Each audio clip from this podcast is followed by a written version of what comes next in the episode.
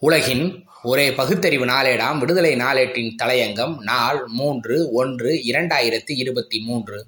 உமா பாரதி பிராக்யா சிங்கின் வன்முறை பேச்சுகள்.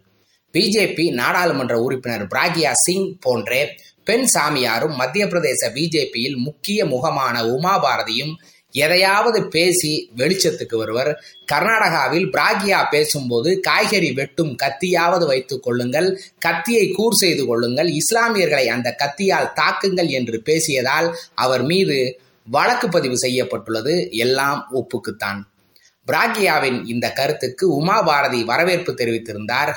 சிவமோகாவில் ஹிந்துத்துவவாதிகள் தொடர்ச்சியாக கொலை செய்யப்பட்டிருக்கிறார்கள். அதனால்தான் இந்துக்களை ஆயுதங்களை வைத்திருக்குமாறு பிராக்யா சிங் சொல்லியிருக்கிறார். பிராக்யா சொன்னதில் என்ன தவறு இருக்கிறது?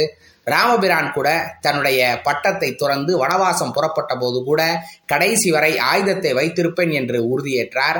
ஆயுதங்கள் வைத்துக் கொள்வதில் தவறில்லை ஆனால் வன்முறை எண்ணம் கொண்டிருப்பதுதான் தவறு என்று கூறியிருந்தார் உமா பாரதி தற்போது அவர் வெளியிட்டுள்ள அறிக்கையில் ஹிந்து மதம் ஹிந்துத்துவா மற்றும் கடவுள் ராமர் ஆகியவற்றிற்கு பாஜக காப்புரிமை எதுவும் பெறவில்லை. அது பாஜகவுக்கு மட்டும் சொந்தமானதோ உரிமையானதோ கிடையாது.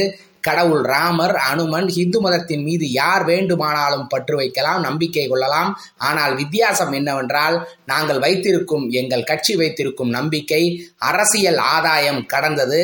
ராமர் தேசிய கொடி கங்கை நதி பசு ஆகியவை மீது எனக்கு நம்பிக்கையை ஏற்படுத்தியது பாஜக கிடையாது.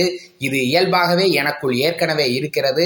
கடவுள் ராமர் அனுமன் இந்து மதத்தை யார் வேண்டுமானாலும் பின்பற்றலாம் நம்பிக்கை வைக்கலாம். இவற்றுக்கு பாஜக ஏதும் காப்புரிமை பெறவில்லை. மத்திய பிரதேச மாநிலத்தில் மதுவை தடை செய்ய வேண்டும் என்று விரும்புகிறேன். பாஜக என்ன கட்டளையிடுகிறதோ என்ன கோடு போடுகிறதோ அதை மட்டும் செய்வேன் என்று அறிக்கையில் கூறியுள்ளார். உமா பாரதி என்பவர் ஒரு கட்டத்தில் பாஜக என்பது பார்ப்பன ஆதிக்க கட்சி என்று சொன்னவர்தான் இவர் மட்டுமல்ல. உத்தரப்பிரதேச கல்யாண் சிங்கும் அவ்வாறு கூறியதுண்டு. மத்திய பிரதேச முதலமைச்சர் பதவியை உமா பாரதியிடமிருந்து பறித்ததன் பின்னணி என்ன?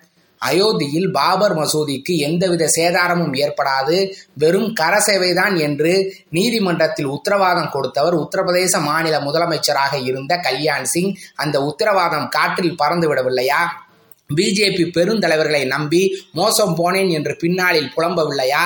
மாலோகான் குண்டுவெடிப்பு புகழ் பிராக்யா சிங் தாகூர் சிறையிலிருந்து பின்னணியில் வெளிவந்து தேர்தலில் நின்று நாடாளுமன்ற உறுப்பினரானது எப்படி? ராமன் கையில் வைத்திருந்த வாள் வாளா இருப்பதற்கா?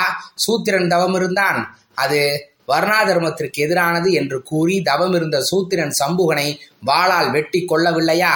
பார்ப்பனர்களால் சூடுபட்டும் உமாபாரதிகளுக்கு புத்தி வரவில்லையே. வெட்கக்கேடு. நன்றி. வணக்கம்.